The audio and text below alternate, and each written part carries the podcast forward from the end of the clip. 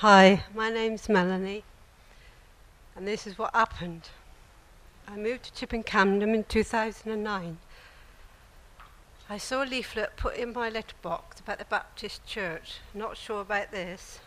In the drawer it went for weeks. In, out, in, out.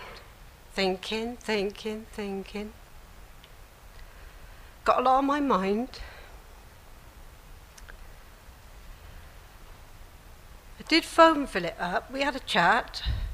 I see for myself what the church is. The church is the people. It's not so bad. Got to know Philip bit by bit. He knows what happened.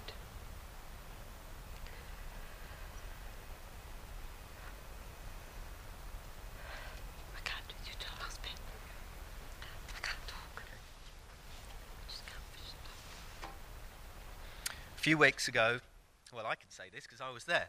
Yeah, he was.